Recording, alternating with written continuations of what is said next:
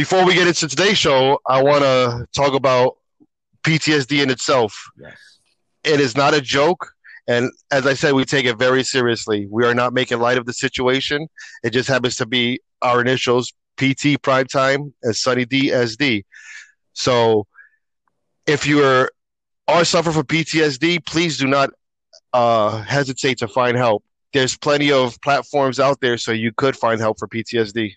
Definitely. And one of them, what you can do is we have a number here at 877-726-4727. This is the hotline that is available between 8 a.m. and 8 p.m. Eastern Time to provide any type of mental health information, any type of treatment, referral. You can definitely give them a call. Again, that's 877-726-4727.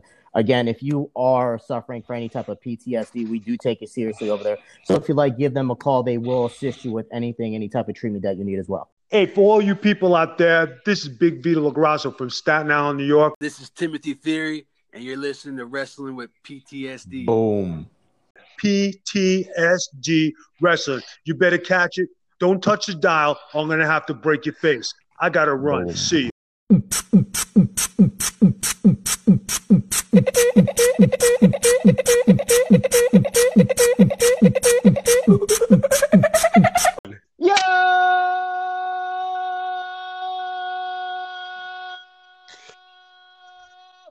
Your boy Prime Time, and I'm Sunny D, and welcome to a new episode of Wrestling with PTSD. We are finally, and I mean finally, back with a new episode of Wrestling with PTSD. Sunny D, let him know. Holy crap, man! For the past month, we've been trying to get this episode out. The LOD, Legion of Doom, Road Warriors, whatever you want to call them, the legendary tag team has been our Achilles heel. They've been our kryptonite. Oh, man. I don't even know how many times we tried to record this. I think we maybe tried like 3 or 4 times at this point in time, and we just had technical issues. And then we went on vacation. One of us is moving. It's been a crazy month for us. So, again, we apologize, especially waiting for this long to get a new episode out to you guys. We had people emailing us, text messages, even phone calls, asking us when's the new episode coming up. And we're finally back like the great one said. Finally.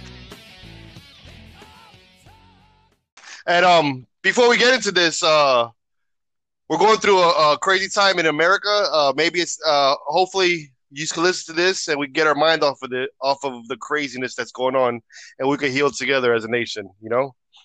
Yeah, a whole lot of things are going on. You know, especially with the whole Black Lives Movement. You know, the whole George Floyd thing going on. It's been a very difficult time, and hopefully we can get a light in there and shine up your day, especially with all the negativity going around. Sonny, I know you want to say a couple of words, but go ahead, man. Well, yeah, I'm just saying with wrestling. That's the beauty about wrestling, whether you're black, white, Hispanic, Asian, it all brings us together. So let us come together for this special episode of Wrestling with PTSD as we talk about the iconic tag team, Hawk and Animal, the Road Warriors. Boom. Road Warrior Hawk, real name Michael Hegstrand, was born January 26, 1957 in St. Paul's, Minnesota. And Road Warrior Animal, real name Joel Laurinaitis, was born September 12, 1960 in Philadelphia, Pennsylvania. Both of them grew up in Minnesota. Hawk grew up in Minneapolis and attended Patrick Henry High School, while Animal grew up in New Brighton, Minnesota, and went to the high school at Irondale. How iconic is that music? Dude, that is one of the most iconic, theme songs, especially coming from wrestling. Even to this day, you hear that music, you know who it is. It's the Legion of Doom, the Road Warriors. You know what I'm saying? But it's like one of those songs, just like HBK. You know, he has Then you have the Undertaker when it tombs. But as soon as that water rush hit, man, the crowd went crazy. And you know who it was, because that was just an iconic sound that just came from back in the day, especially.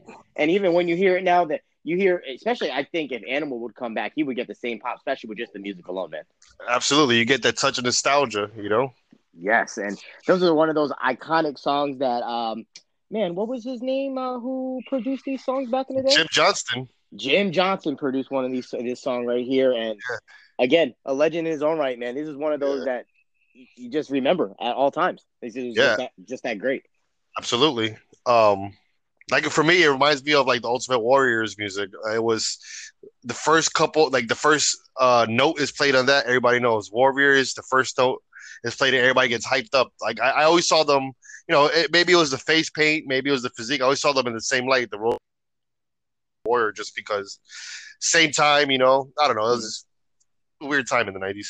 Yeah, it definitely was. I mean, especially when you had those gigantic guys just, a whole lot of mass, you know, just being all muscle type guys. And with this tag team, they were no different. They were huge guys who beat the hell out of people, not only in the ring, in real life as well.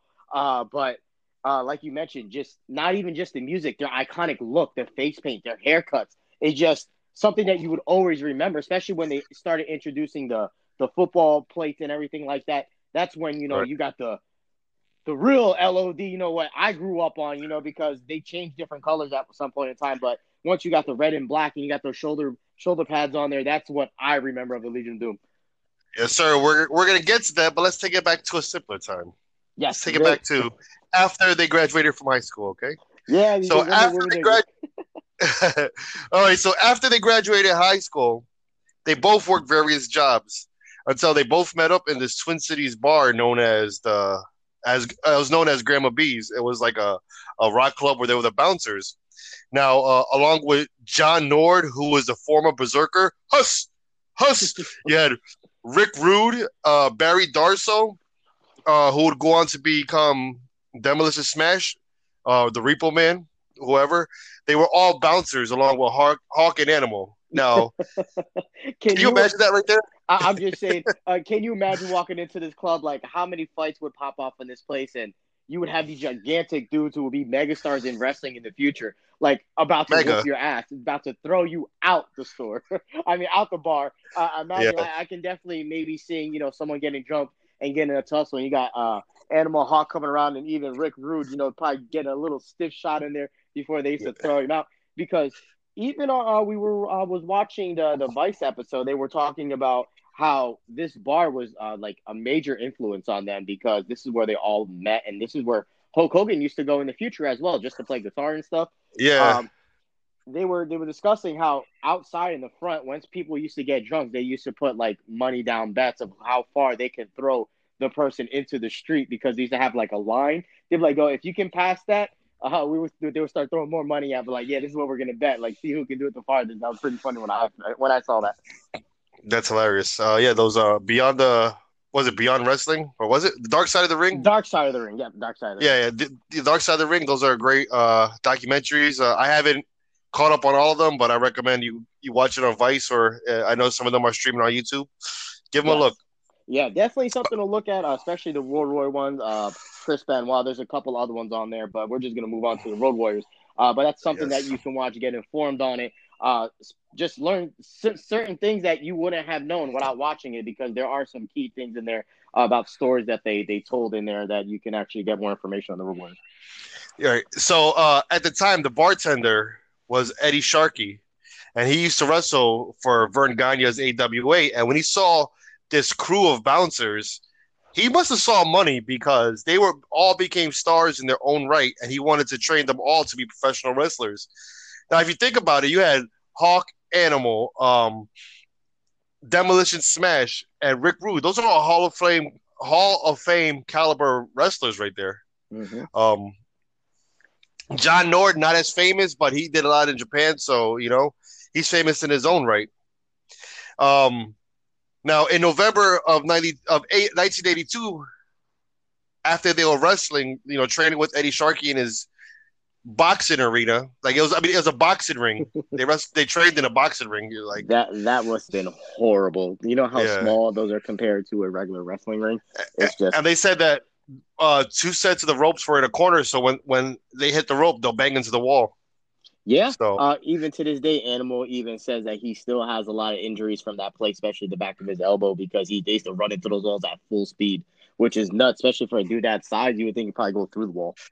Yeah, so in November of 1982, Laurinaitis, who will later become Animal, was the first one to make his debut, and he was the Road Warrior. Now, it's not what we're thinking about Mad Max Road Warrior. It's not what we're thinking about what the Road Warriors and their iconic look. He was a biker.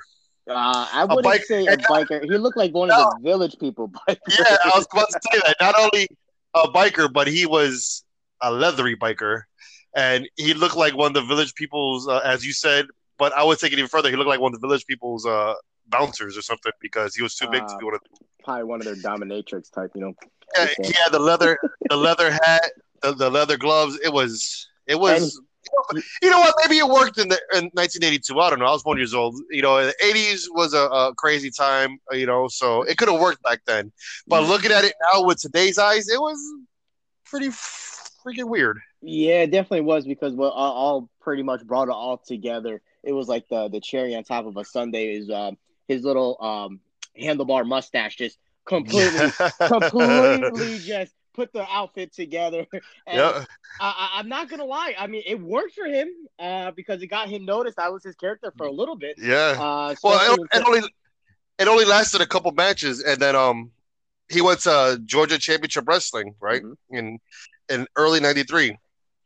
So he was supposed to be in a tag team match with Matt Bourne and excuse me, he's going to be in a tag team match against Matt Bourne and Arn Anderson, and Matt Bourne will go on to become the original Doink, but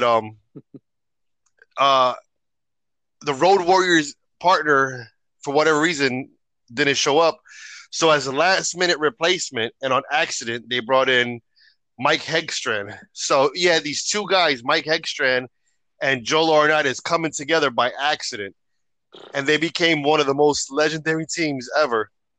Dominant. Like, everywhere they went, they were just dominant, and by mistake. Like, how many teams can you actually say that came together by mistake and made it this far? Not this far, but I got to tell you about the Eliminators. They were only put together to wrestle the Steiner Brothers and ECW, and that was like one of the greatest teams ever, in my opinion.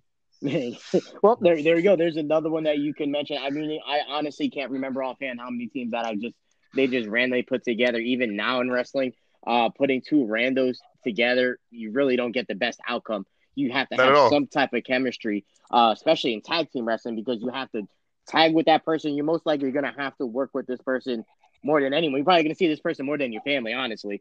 You work with them every day. You have to learn the ins and outs of the ring, especially with tag team wrestling. If you're going to do some type of double team moves, you have to trust that person that you're in the ring with at all times. Yeah, I heard they put the Usos together by accident. They didn't know each other before then, so you know that worked out pretty good.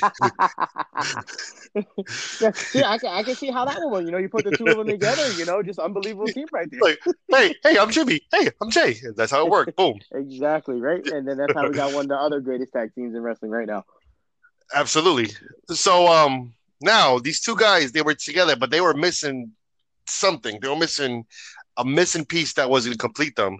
So enter Paul Ellering, and he was put in to be the mouthpiece of the Road Warriors. But not only that, he brought in a new look for them. This is when the original, the nucleus of the Road Warriors was here. They were wearing studded dog collars, and they had like face paint. It wasn't the iconic face paint that we known, and they also had but they did shave their heads into mohawks, right? Which was the crazy thing about the mohawks. Go let them know what was it about the mohawks that was so special. Well, something about these mohawks was, not only did they cut them because of the mohawks was just like something ridiculous back in the day, but what they did was they cut it in the same direction of the opposite, if that makes sense. So what they would do is say, like, he would make like a line going this way. This one, the other line would actually match the Hawk and him. So, so Hawk had the double mohawks going on the sides, and Animal had the triple mohawk, one going down the middle of his head, and the other one down the sides of his head. So it looked like they could plug into each other. So I always found that pretty impressive. That was, and what got me was, especially with these haircuts, they went so well with just the paint they put on too.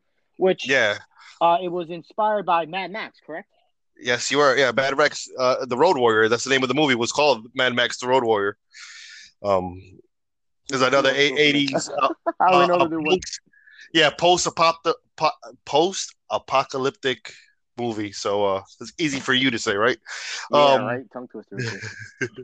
So that's what they were based off of, and you know, like people saw that they were different than every wrestler who looked the same. You know what? I was recently watching the Starrcade, where we're gonna get into it a little bit later, where Arn Anderson and Tully Blanchard wrestle the Road Warriors. And I was telling my wife, these guys look like my drunk uncles, like the Arn Anderson and Tully Blanchard. They look so, and that's how wrestlers looked at the time. They look so basic. They would just look like regular people. They didn't look like your next door neighbor. There was no physique to them really. They were just like Arn Anderson. He's been balding forever. Nothing against the legendary Arn Anderson because he's an icon in his own right. But he's been balding forever, and then he would wear those thick Jeffrey Dahmer glasses. It was just, and that was normal. But you know what was awesome?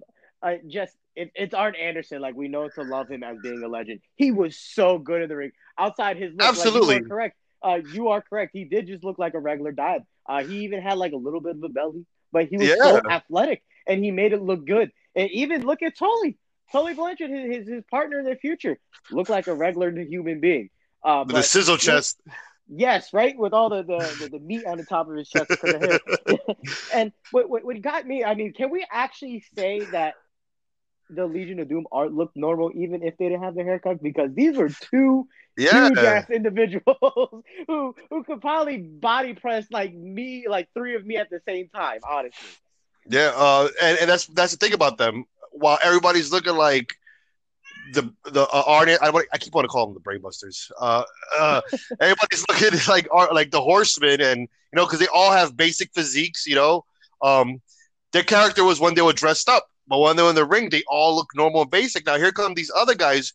You weren't seeing anybody like them before. Like even for instance, you had Tony Atlas and Rocky Johnson, just to throw out there. Bruno Sammartino, guys who were big. Don Morocco, they had huge physiques, but they didn't have that pizzazz about them. Here come the Road Warriors, who are huge, but they crazy haircuts. Their entrance is sick, you know. They just had the look, you know, just because they did something different. It wasn't the same thing that everyone was used to. So that's what got everyone's eyes. Because when the hell did you see these guys, just muscular guys, just with a haircut and this weird face paint on their face, and just going around beating the hell out of each other? I find that very interesting. Even right now, if they would bring someone in who can do something like that and be very athletic, because I don't want to say they were very athletic, but they were. Because they were muscle-bound guys. They can run the ropes. They can jump off the top rope. They can drop give you kick. A five-star. Yeah, drop kick. Oh, shit. Hawk had a hell of a drop kick, man. Absolutely. So now, no, absolutely. So when they're at Georgia Championship Wrestling, Paul Ellering, he finalized the look of the Road Warriors, but they were a heel team. That's pretty funny. They all started as a heel team, where he made a heel stable. Now, in this heel stable, it was the Road Warriors, Hawk and Animal, the Spoiler, and Jake the Snake Roberts. Now And they were called. They call themselves the Legion of Doom. Now we today we hear of the Legion of Doom. Today we think of the Road Warriors. Now in the early '80s, there was a cartoon called Super Friends. You know, Superman, Batman, the Justice League.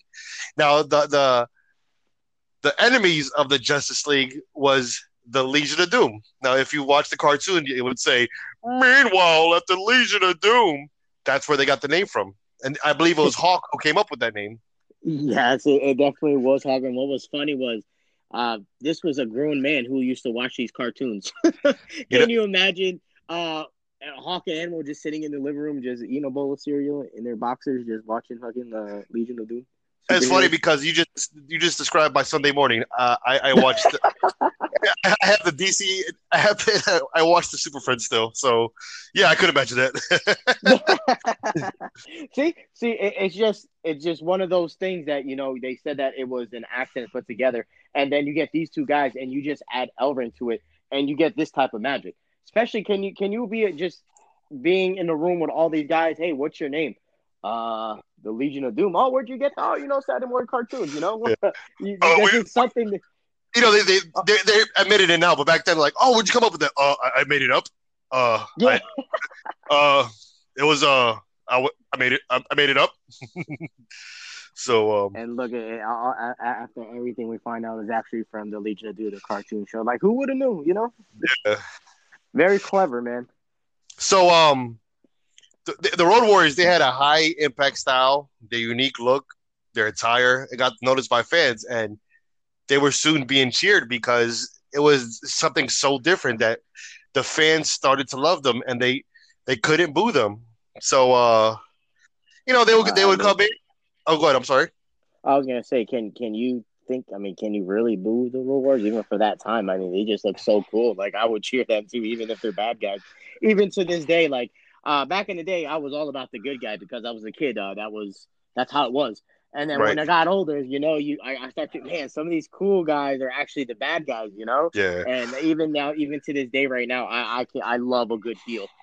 You know, someone who can just work the mic and just be a bad guy pretty much, you know? And then they you get the reaction from the crowd where you get the booing and stuff like that. And if you can rock that mic, that's a definite plus. But something that I really always wondered, what was the reasoning for putting Ellering with them? They were just, I know they were a green team, but man, they could rock the mic. Yeah, yeah. But before they could rock the mic, they needed that mouthpiece, you know? And Ellering was just a genius, you know? He was a genius. I heard that he used to be in the locker room, and while the wrestlers were listening to music, you know, looking at titty mags, Paul Ellering was reading the Wall Street Journal, you know? So, like... Very smart, man. And not only was he their manager just on screen, he was actually a really good friend with them. And even in the future, he started even doing some of their road work. Like he would get the cars for them, the luggage, and just there was something that they would depend on was him, which is crazy. They said without them, he was lost. Yeah, he was the true manager in the sense like Bobby Heenan used to do that. Mr. Fuji, those were real managers. Jim Cornette would do that. A lot of managers today are, first off, the art of the manager is just a dying art. I really wish we got managers, but now it's just women. And nothing against women, but to see that little pipsqueak manager in there that you just want to see get his comeuppance and he doesn't get it, you know, like something about the old school manager, you know. That's why I used to love Bobby the Brain Heenan, because you just wanted to see him get his ass kicked at the time, especially when he was on the microphone or just ringside. Underrated manager, Paul. What's his name? Harvey Whippleman. Yeah. Harvey Whippleman. Oh my God, very underrated. Oh, yeah. Man. Or for the our generation, Bill Alfonso, Daddy. Oh man. Oh, I remember late night. Like it used to be hard for me to watch ECW. Those were the times that ECW used to come on really, really late. Yeah. Maybe like 1 o'clock. At 1 o'clock in the morning, yes.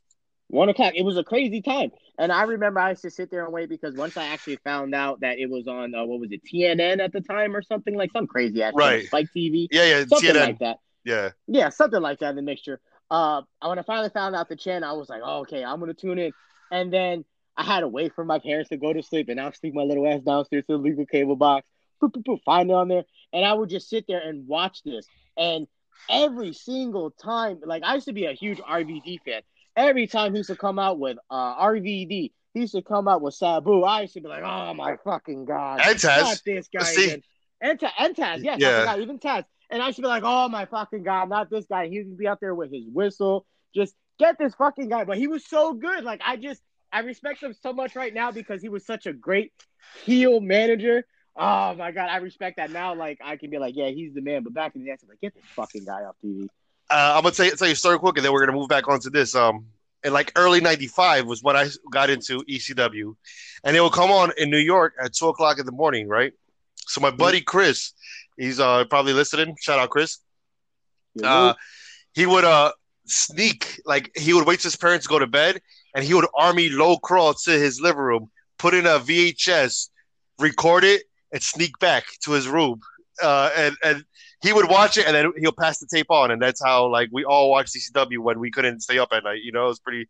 You know, that is clutch. Such a smart idea. Yeah. And not only did you tell us how he got it, I love how you told us how he used to army roll all the way down. Just that's it. Great. Because his mom and dad weren't playing that, but we all love. We were all wrestling fans. You know, like it was crazy. It was crazy because that time slot sucked. Yeah. 1 o'clock in the morning.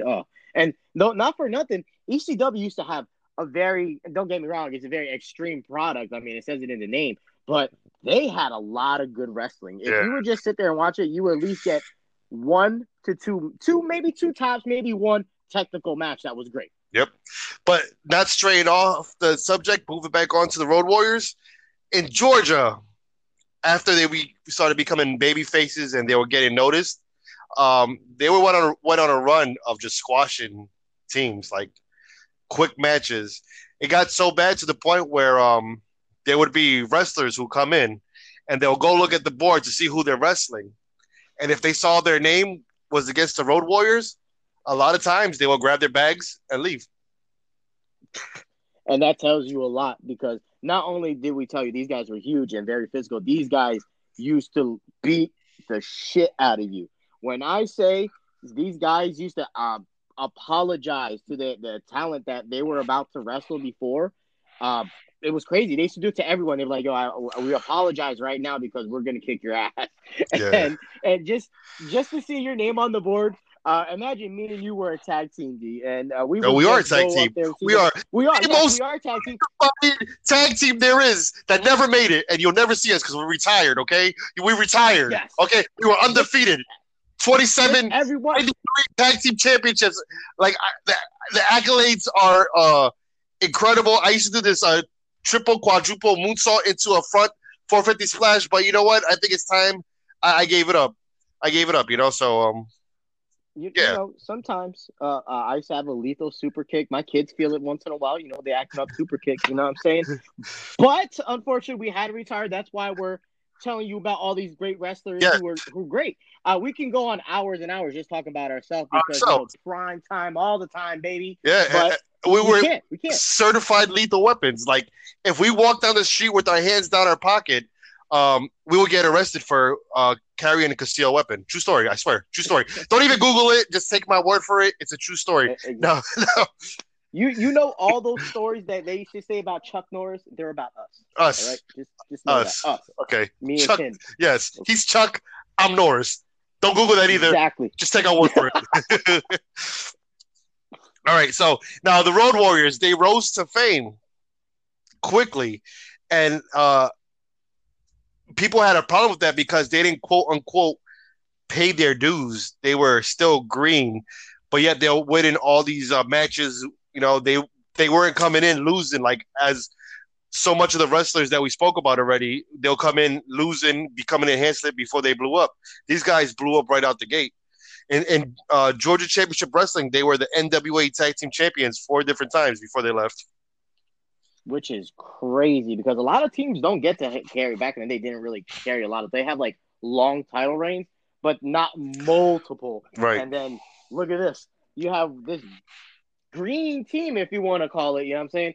Especially at the time, winning all these titles was just like, what the hell? You know, something brand new, something that you hadn't really seen because, again, you had to pay your dues. You know, you had to carry someone's book bag. You had to put up the ring. You have to do something. Even to this day, a lot of them pay their dues. That's why a lot of them have to go to NXT. They learn all the ropes and – there's something you had to do, but I can only imagine seeing these brand new tag teams that just came together randomly, just come into your business, getting handed these title shots just because how they look. I mean, I would try to get my weight up because I'm a little small dude, but you're a cruiserweight. You're a cruiserweight. I'm a cruiserweight. I don't even know. I might be like a cruiser featherweight. I don't even know. I'm doing some poundage over this last couple weeks.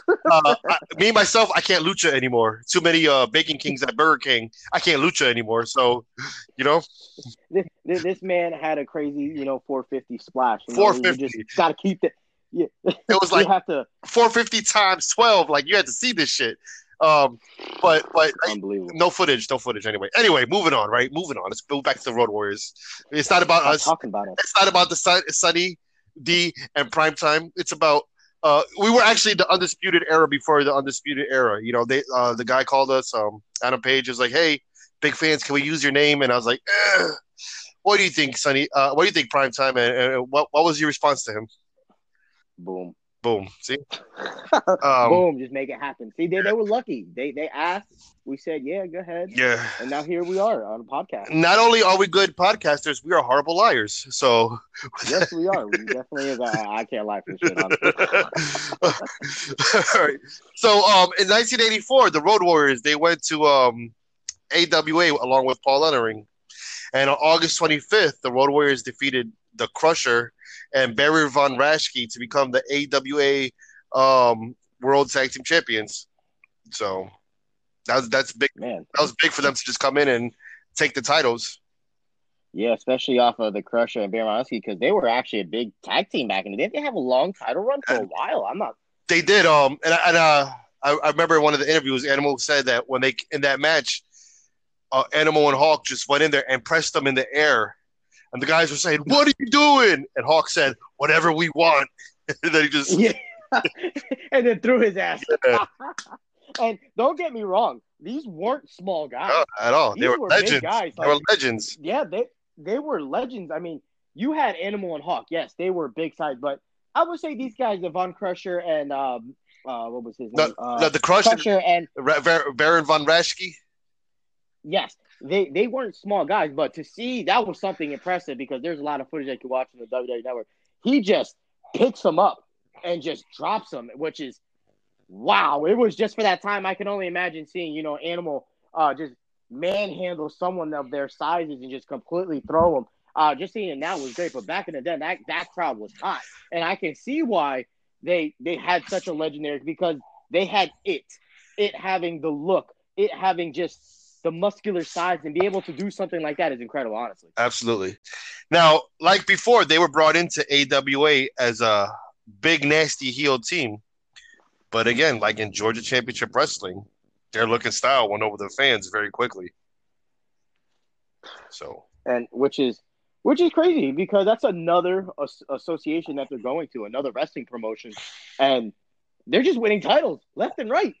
They get there, they beat everyone's ass. They get to their tag team division. They win another title, and this is for everywhere they went. And again, everywhere. This is still at the beginning of their career. How long have they been together now as a tag team? 2 years. 2 years, and what they already had four titles already, or four title reigns with one company, then went to a different company, didn't they? Yeah. So yeah, exactly. So they had 5 title reigns altogether. 2 different promotions within now 2 years. 2 years.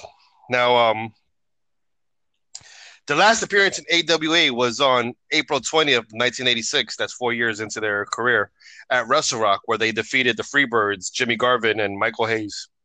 Another great team right there. Not even a what would we call the Freebirds? They were a stable? A stable. They were stable. Again, yeah. That's the word I was looking for, stable. Another legendary team. And absolutely. Not only, I mean, don't get me wrong. These were 2 teams, and when they got together, these are another 2 pair of teams that would beat the hell out of each other because, again, we were supposed to have, you know, the heel versus face dynamic there, but everything switched there, you know what I'm saying? Because everyone was cheering the Legion of Doom, the Road Warriors. They were just cheering them. And everybody, honestly, everyone loved the Freebirds at the time, but everyone wanted to see them get their asses whooped because Michael Hayes. Everybody just wanted to beat their asses because this is a point in time where they had the titles for a long time. And they were going unstoppable. They were beating everyone. And they were doing heel tactics as well. But once the Legion of Doom came in, the whole dynamic changed. It was great for wrestling at the time because you have the Legion of Doom and the Freebirds. And once they came together, the pop there was crazy, especially when they won the title. Right. So after this, they went to All Japan Pro Wrestling for, you know, a quick cup of coffee. Mm-hmm. And they were instantly became icons over there with the Japanese media. And they were like on front of newspapers. That's how big they were because their look was different. They went to the Jim Crockett Promotions, which would become WCW later on. Now, April 19th, 1986, the Road Warriors won the inaugural Crockett Cup Tag Team Tournament. They defeated fan favorites Magnum TA and Ronnie Garvin in the finals. Another big team. And back in the day, I mean, they just recently brought back the Crockett Cup. But back in the day, once you won this Crockett Cup, you were just like the man. Not even the man, like the team. You know what I'm saying? Men. Yeah, the men. There you go. Because this was something that was huge back in the day. And once you won it, this would mean that you were just destined to be something great. Even to this now, they're trying to bring back the Crockett Cup. They have a lot of people from Ring of Honor there because Marty Scurll brought over.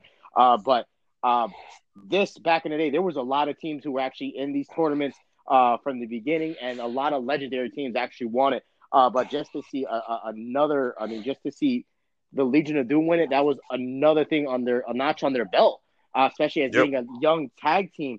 And to win this was just an honor, I suppose, for them. I don't know what it would be for them, but for me, it would be an honor. But So the Road Warriors were such a great team that I think even till this day, it's still unheard of. They main evented 2 pay-per-views. Yeah, the first pay-per-view they main evented was the Great American Bash in 1986 when they went against. As we were speaking about earlier, Tully Blanchard and Arn Anderson, two halves of the Four Horsemen for the NWA World Tag Team Champions. Now, this was the main event, and it ended in a DQ? A DQ finish after the Legion of Doom won, because I told you this. I believe you saw this match before I did, and then when I watched it, I was like, oh, shit, they won the title. And then like 5 seconds later, the referee reversed the decision, which – you really don't see very often, especially with the title on the line. You really don't see titles being reversed. But when this happened, it was the Crockett rules. The damn Crockett rules. I've never heard of this. But what happened was, I think it was Animal or Hawk. I believe it was Hawk. Threw over Tully Blanchard over the top rope. Yes, and he bumped into the ref.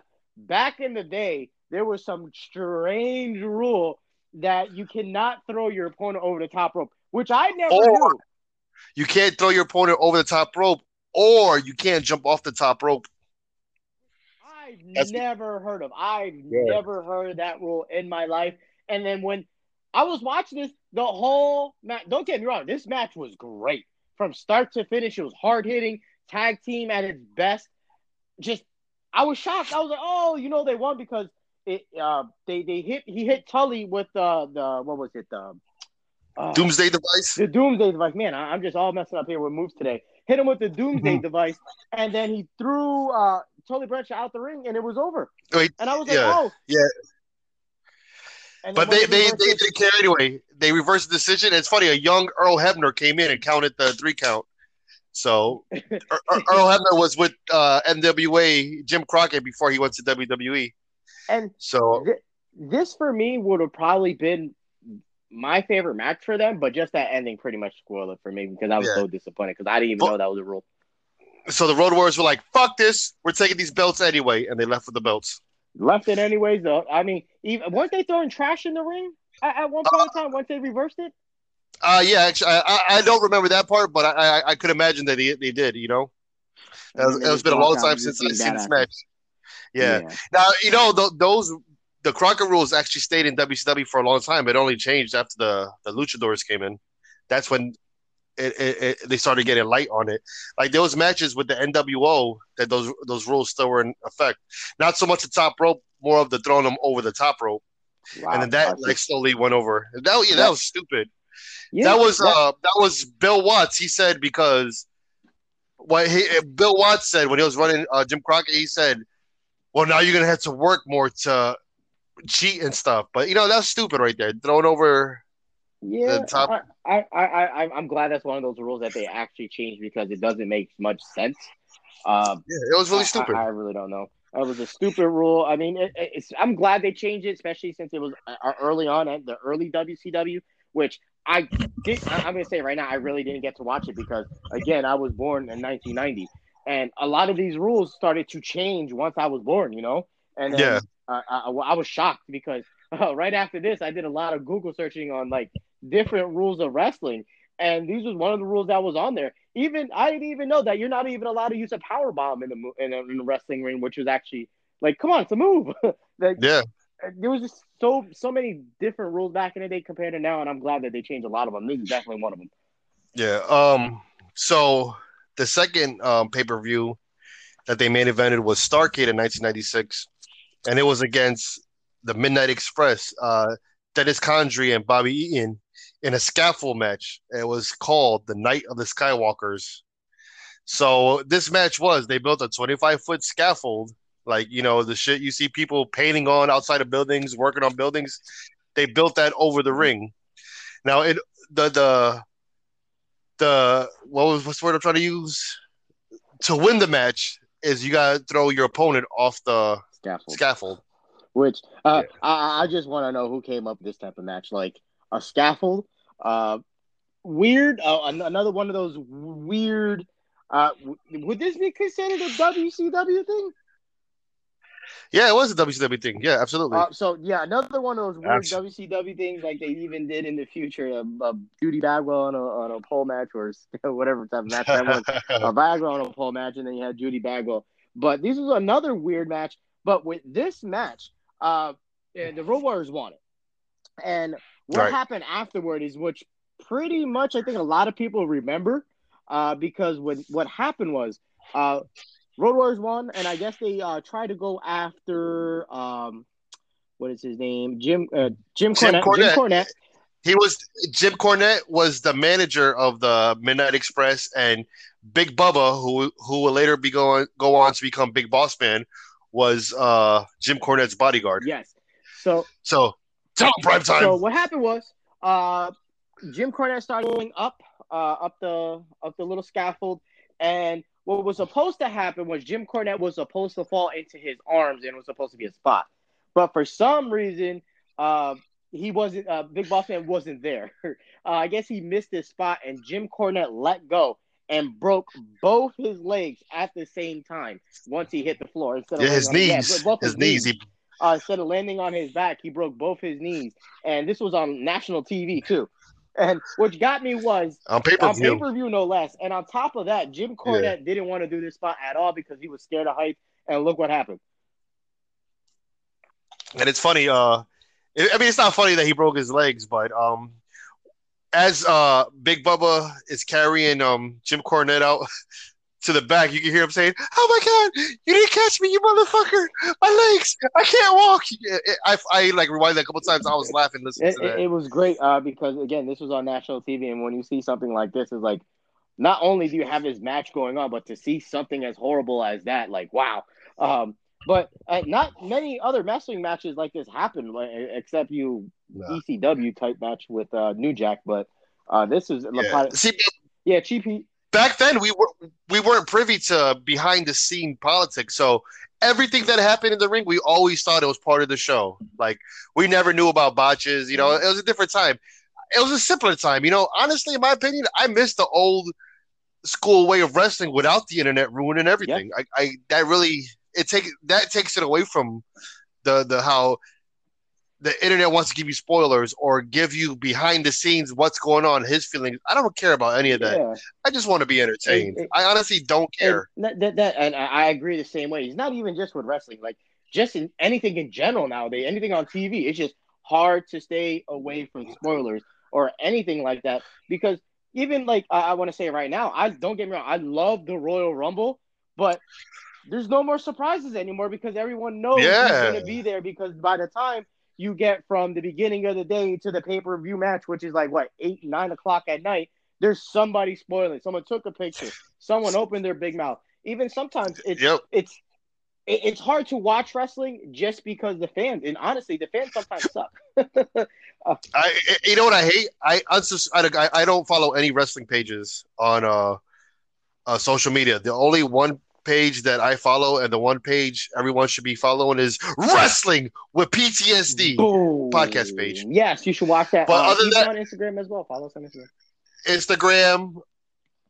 Twitter. Well, we and Facebook. Listen. We keep up on all social media. Instagram updated, Facebook updated, Twitter. We suck on Twitter. So if anyone knows how to use Twitter, hit us up. maybe we can work with you. Twitter is I don't know how to Twitter, boss. No, I don't know how to Twitter. Either. I don't know how to tweet. I don't know how to do that. I tried it one time and I was like, yeah, I give it up. Instagram, my Instagram game is getting up. Thank you to my baby for helping Instagram is popping. Facebook page is popping. Twitter, sorry, fellas. Yeah, you guys are going to have to just make a Facebook page on Instagram if you want to follow Wrestling with PTSD with your host, Prime Time and Sunny D. So listen.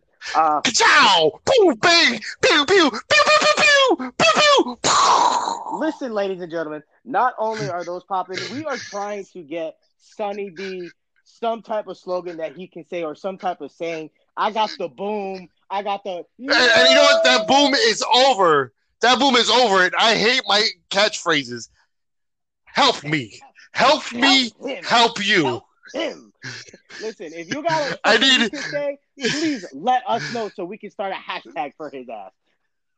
I need a catchphrase. I'm tired of being bland. Moving on. That's whack. No. So if you got an idea, I would say hit us on Twitter, but most likely we're probably not gonna look at it. So hit us up on Instagram or on our Facebook because we're always on there. We like to be with our community and talk shit to each other. But again, follow us if you have a catchphrase. Let us know. We're trying to help Sunny D here because I don't want him to feel so lonely no more.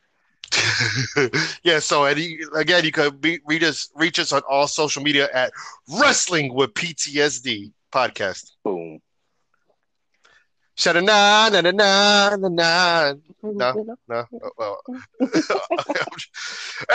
the Road Warriors will then go on to join forces with Dusty Rhodes and Nikita Koloff in a bloody feud with the Four Horsemen, which culminated in the first ever War Games match at the 1987 Great American Bash. If you're going to say that name, you have to say it in the only way possible. You have to say it like William Regal. Okay, Dan, let's try that out, Sonny D. Let's try it out one more time. Put a little bit more man in your voice. Okay. I'm a man, a manly man. All right. The Road Warriors would then join... The Road Warriors would then join forces with Dusty Rhodes and Nikita Koloff in a bloody feud with the Four Horsemen, which culminated in the first ever War Games at 1987's Great American Bash. That was great, brother. That was great, but a tear to my eyes. There's only one way you can say War Games. You have to say it in his voice. Only, but moving on, they took their feud with the Horsemen to They took their feud with the Horsemen to Starrcade 1987 in a match for the NWA Tag Team Championships against Arn Anderson and Tully Blanchard. Another great. Is this the second time they fought? Yeah, this is the second time they fought, and they won the titles here. Time. Okay, yeah, no. Crappy finishes sold on the top rope. No. So the Road Warriors also picked up the NWA 6-man tag team championship with Dusty Rhodes. Now, what are your thoughts on the 6-man tag team championship? I love it. I wish that would be something they would bring back right now. Honestly, even with AEW starting up, I'm looking forward to maybe them starting off because they have a lot of three teammates, stables going on. This was something that I wished and still hope that WWE brings along because there's so many characters that they're not using. It was something beneficial because this would bring more eyes, more better matches because I think there's so much more that you can do with three people in a ring at once. Well, six people, but two different teams. I feel like that's something that can be beneficial because I watch a lot of PWG, a lot of indie wrestling, and once you have a lot of the people that are in WWE right now have been to PWG, and they've always put on great matches with three to even maybe four people on a team. They sometimes do it, and it's amazing because it's always fast-paced. There's something always going on. So I would hope they would bring something like this back. Absolutely. My thoughts on it, meh. I think they would need three more stables to get it going on, like just to slap people together. I've never been a fan of slapping people together and, hey, we're a team. I like how, for instance, they had the New Day, the Wyatts, the Shield. Like I like that whole organic six-man, something in common, tag from something to go together with. From the beginning, you know? Not just three random people they're putting together. I understand. Yeah, so that's my thought on it, okay? That's awesome. We have different thoughts, but that's what wrestling is, right? Yeah, everyone has their own opinion. Like you like Hogan, all right. And I want to say fuck you, Hogan and Flair. But anyways, moving on. Brother. Okay. A few months later, after the six-man tag team championship was abandoned, the Road Warriors defeated the Midnight Express once again to become the NWA Tag Team Champions. How many titles have they holding right now at this point in time? At this point, it's about 7. Jeez. What a title rank. Okay, now, April 2nd, 1989, the Road Warriors lost the championships to the Varsity Club. And this rendition of the Varsity Club was Mike Rotundo, better known as IRS, and Dr. Death Steve Williams. So after this title loss, the Road Warriors, they kind of fell off. They were in limbo. You weren't really seeing them on TV or anything like that. Mm-hmm. Quick question. When you said, what was his name? Dr. Death. That's the dude who got knocked out for the brawl frog, correct? By Bart Gunn? Yeah. Okay. Yes, Dr. Death Steve Williams. I just wanted to make sure I was thinking about the right person for a second because I knew that. Wasn't he tag team with Rick Steiner for a moment? Yeah, well, no, that was Mike Rotundo was with Rick Steiner when they were in the and you can hear all that on their in the archives of Wrestling with PTSD on the Steiner Brothers episode. And see, this is why I'm glad I have you, so you can keep me on track and keep reminding me because sometimes I spoke a little too much and sometimes it goes right on my head. I got you, baby. I got you. That's why I'm here. Sunny D, baby. I'm here to brighten up your day. Yeah, baby. All right. Nice now they feuded. They feuded with the Skyscrapers, Mark Callis and Dan Spivey. Undertaker was Mark Callis. He was me and Mark Callis. Mm-hmm. And Dan Spivey later on became Waylon Mercy. We talked about him already before. Yeah. And they would also feud with the Samoan SWAT team, who were later on become the Head Shrinkers. Which, Rikishi was in there, correct? Was a part of that? Yeah, Rikishi. Yeah, he was Fatu. Fatu, yes. Wait, a young Rikishi.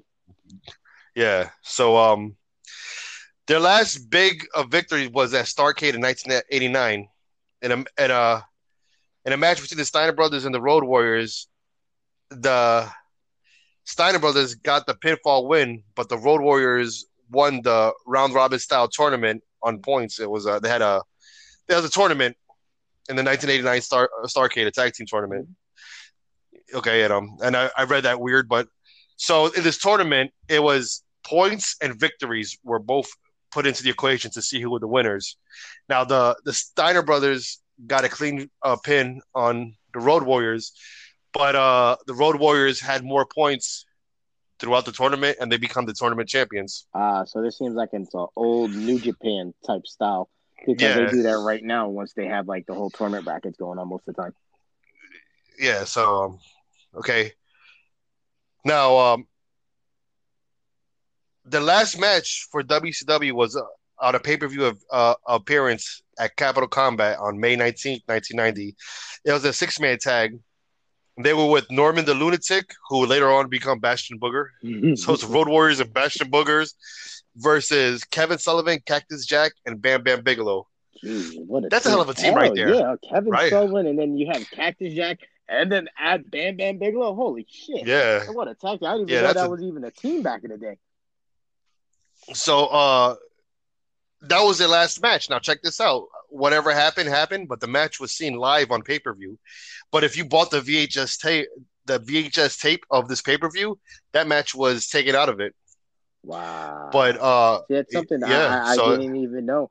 But I wonder why they would do it. Was it not enough time, or just I think they was fighting them and probably not wanted to pay them because they were leaving after that. So if you're leaving, we're not gonna pay you royalties on the tape. So they took it out. Mm-hmm. But it's on the WWE network now. In June of 1990, 2 months away from the birth of the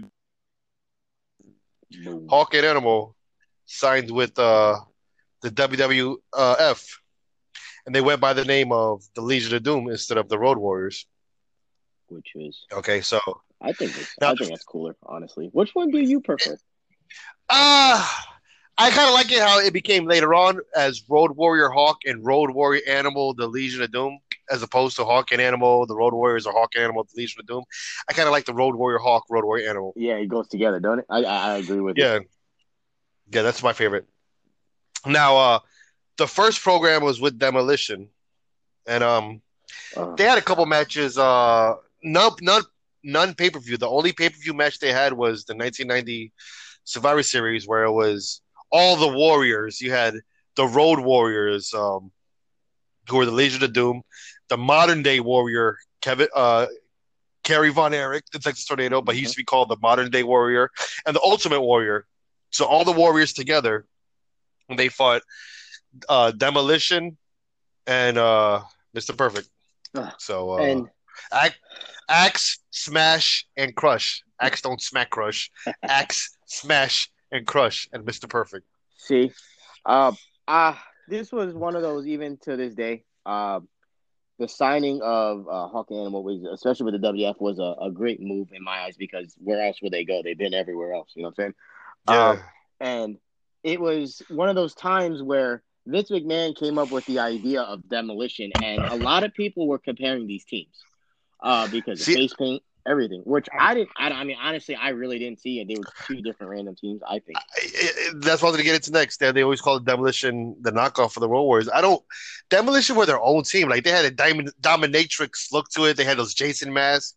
The only comparison is that they had face paint, and they were big teams. Exactly, and which I honestly, I've never seen the comparison, but these were, even to this day, I wish these two would actually have a feud where they actually fought for the titles, because were the two biggest tag teams, and Demolition had these titles for a long time. I think they held the even to this day, don't they? Outside of the New Day, I think. Them, right? Yeah. And they were the longest reigning tag team champions. And took how long just for the New Day to get that? So don't get me wrong. These were two different teams, and this was one of those matches that we wanted to see, but we just never got it because Crush ended up substituting the other one. I think it was Axe was having health problems. Yes. So Crush came in, and it was another three-man team. And but when the Road Warriors came in, the Legion of Doom came in, they disbanded the team. The last match that the Demolition had was the Road Warrior or the Legion of Doom and the Ultimate Warrior versus Demolition. After that match, it was like a house show. That was the last time they wrestled as a team.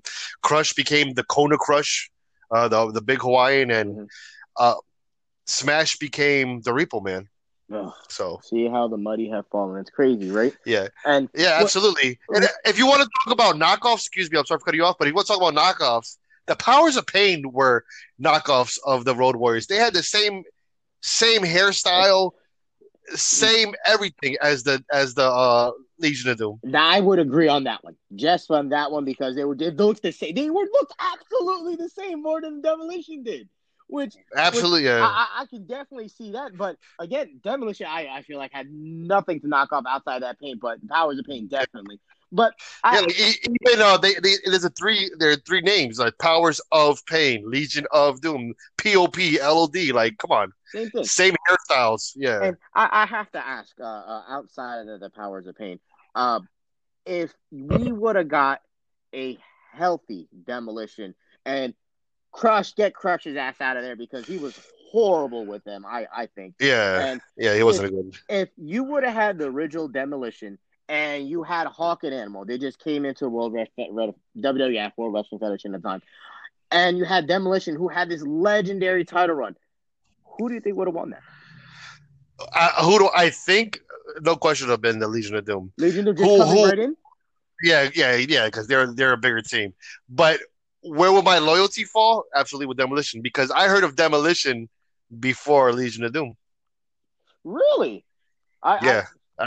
Absolutely. I would have figured it would have been the opposite, especially. Were you? I could have swore, man, you were always a WCW. Were you? No? Okay, no. I learned more of WCW later on, okay? I became a huge WCW fan once Scott Hall came down those steps and gave that crazy speech, and all that's available on in the archives of Wrestling with PTSD of the Scott Hall. That's when I fully immersed myself into WCW. Before then, I was diehard WWF, and Demolition was that team. And I was rocking with Demolition since 1988, before the Legion of Doom. I even heard of them. The first time I ever heard of the Legion of Doom was when they first signed to the WWF. Honestly, that's the honest truth.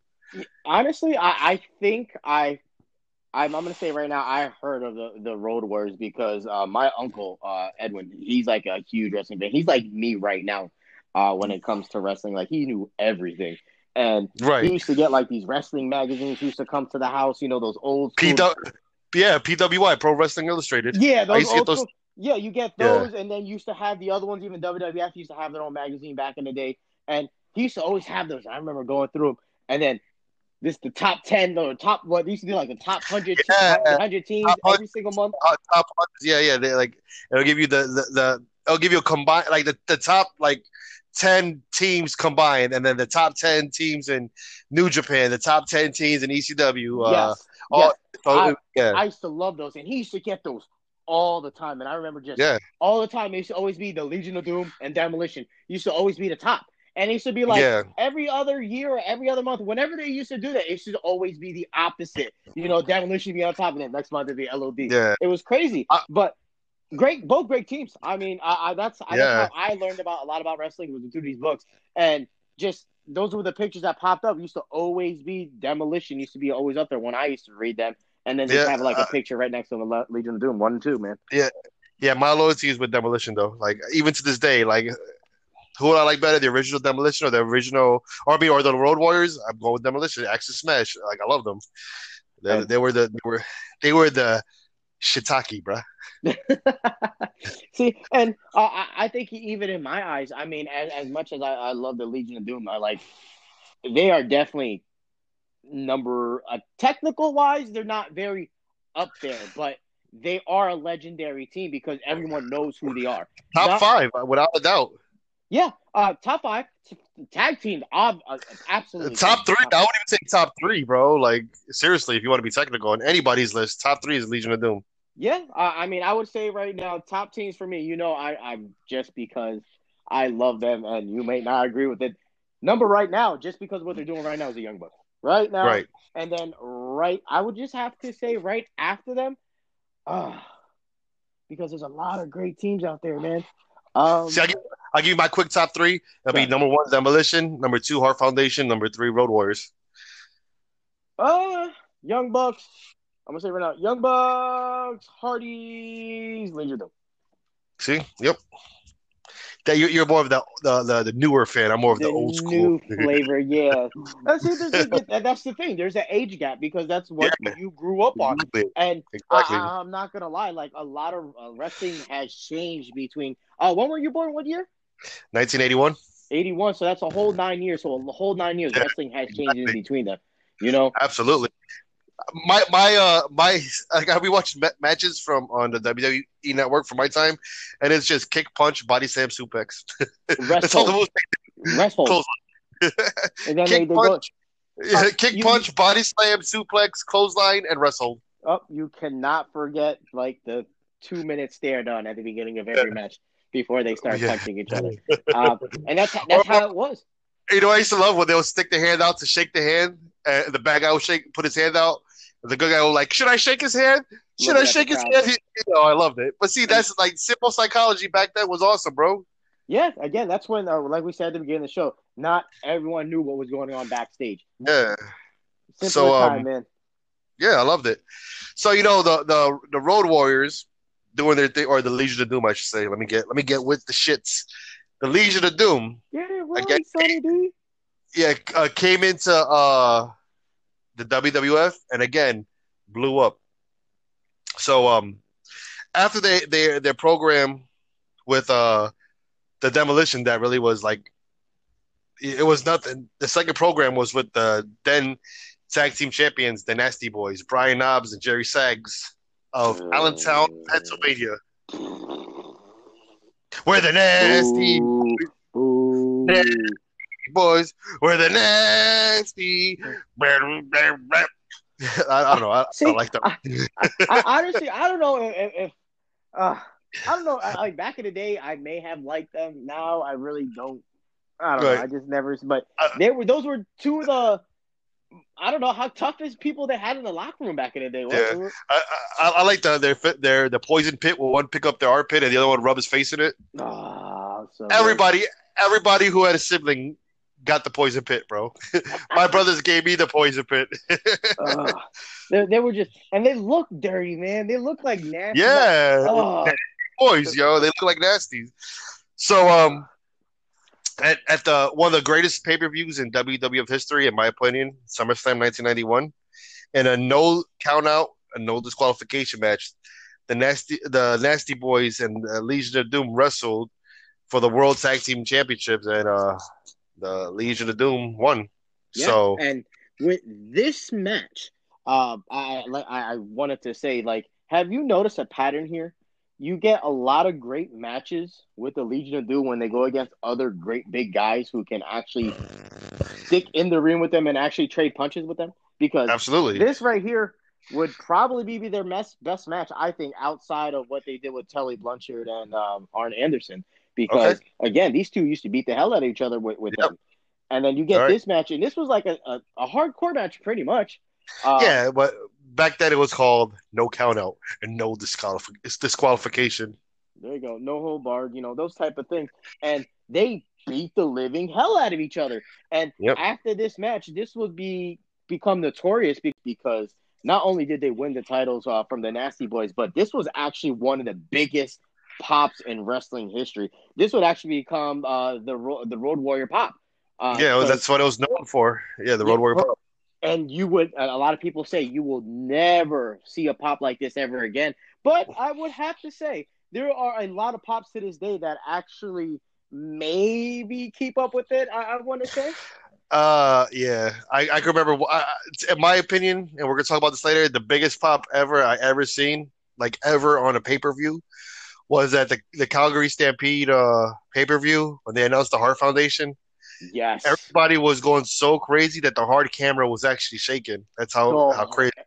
Exactly, and I feel like this is an underrated match, even with a lot. I mean, maybe last week they returned on NXT. They had the In Your House, and that's what one of these matches that was notorious for. But you know? But we're gonna get to that in a few minutes. Let's reel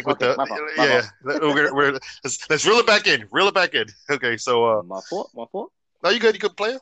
Now after like you're saying, they had the Road Warrior pop, you know, and that's when they solidified themselves as one of the greatest tag teams ever. Now, at this time, they were the only tag team, and I believe to this day.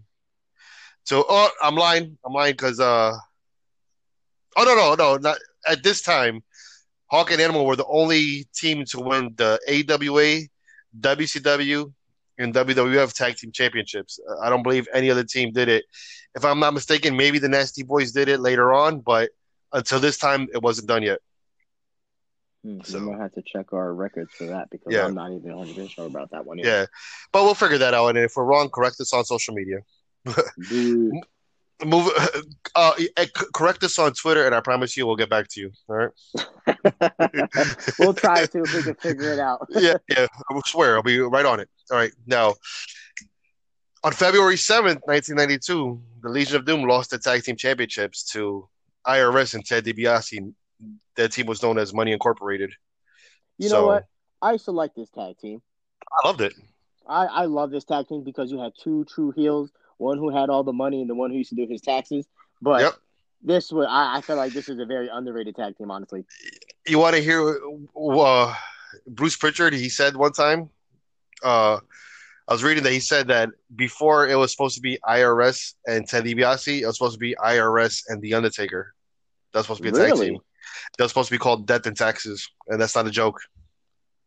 Wow. I don't, wow. I'm glad that never happened. Yeah, right. That's how. Well, just for the name, it's funny because in life, the only thing that's definite is death and taxes. But to make up the team, like it would have took away from the Undertaker altogether, you know. Which I find funny because who actually brought in, you know, the Undertaker? You know. Yeah. It was DiBiase. Yeah, it was great. It was who? Bruce Pritchard or Brother Love. Brother Love. Oh, man, I remember him back in the day. Yeah. Even now, he makes like an appearance here and there. Yeah, yeah. Another one of those underrated managers, man. You know? Absolutely. Excuse me. Now, after the loss to Money Incorporated, Paul Ellering was reintroduced with the Legion of Doom, but he had a dummy, a ventriloquism dummy named Rocco, and it was, I don't understand what it was. Now, at SummerSlam '92, Hawk and Animal faced the Legion of Doom. Excuse me, let me say again. At SummerSlam of '92, Hawk and Animal faced Money Incorporated for the Tag Team Championships in a losing effort. And this is when they had the dummy. And after this, Hawk quit WWE or WWF at the time in disgust over Rocco. And you know what was funny? This was just honestly a prop that they wanted to put up just to sell merchandise. Yeah, that's crazy. And it killed the team. Again, for what? A dummy of all things? Like, I don't understand, you know? Yeah. One of those things that don't make sense. And it wasn't even like one of those dummies that were like even dressed up. Like, it was just a regular weird looking doll with red hair, freckles. Yeah. And I don't even think he had a shirt that said Legion of Doom on him anyways. No, it was just a ventriloquism dummy. Now, after Hawk left, they left left Animal alone. Okay, so for a couple house shows, it's little known that Animal actually teamed with Crush from Demolition, and they were a tag team for a little while until Animal caught a back injury and he semi-retired from wrestling. What do you think about that tag team right there, Animal and Crush? Well, number one, I don't think. Crush period has anything. He shouldn't even be in the ring, number one, because I thought he was a stale character. I mean, he was good with Chronic. Yes. See, I take that back. That was the only thing I like he ever did in his. What about the Disciples of Apocalypse? That was good too. I like Crush when he was the DOA. Listen. There was only one thing that DOA did that was great, and that was actually this little hardcore match they had. But they had like a street fight or something like that, some type of gang warfare. That's what they call it. The Undertaker dude was so bad that he stopped the match and kicked everyone's ass. That's how bad he knew it was. that group sucked. Crush. I mean, I remember he had a little meeting with Doink the Clown and stuff, where he had a fake arm and stuff. Dude, Doink's horrible. His character sucked. And the reason why his name was Crush because his finishing move where he just squished your head. Like Code of Crush. Crash. Yeah. Yes. Crash, my bro. Like, he should not have been in the ring outside of ever being with Chronic, because I thought that was a great team with another wrestler I felt like what was wasted was Adam Bomb. Amazing. Now he's in jail for what? Selling drugs or something like that. We found out. Drugs, a lot of felonies. Brian Clark. But I anything that had Crusher do it. He's like the Mongo McMichael for me. Judas. So for the 3 years, LOD just fell off the face of the earth. I believe Hawk was in New Japan while Animal was hurt. And they were doing their Legion of Doom stuff over there. I didn't really do much research over there on it. It was, oh my God, it was so bad. So they had a vignette, the vignettes where, they're trying to hype up these wrestlers. So they had Animal come out with like his regular, football pads with the spikes on them. And they gave his partner, what was his partner's name? I can't even say his name. Rocky. Oh yeah, was it? Yeah, okay, we'll go with that. Yeah, and something Kineski, Suzuki, something like that. They gave him the name the Power Warrior, and not only did they hype this guy up, he came out with I couldn't even say it was football pads. They were like so gigantic, his head could even pop out of the. It was so bad, and they used to come out. And what the weird thing was, they won a title, I believe. Yeah. I believe they won the titles while they were there with this character, and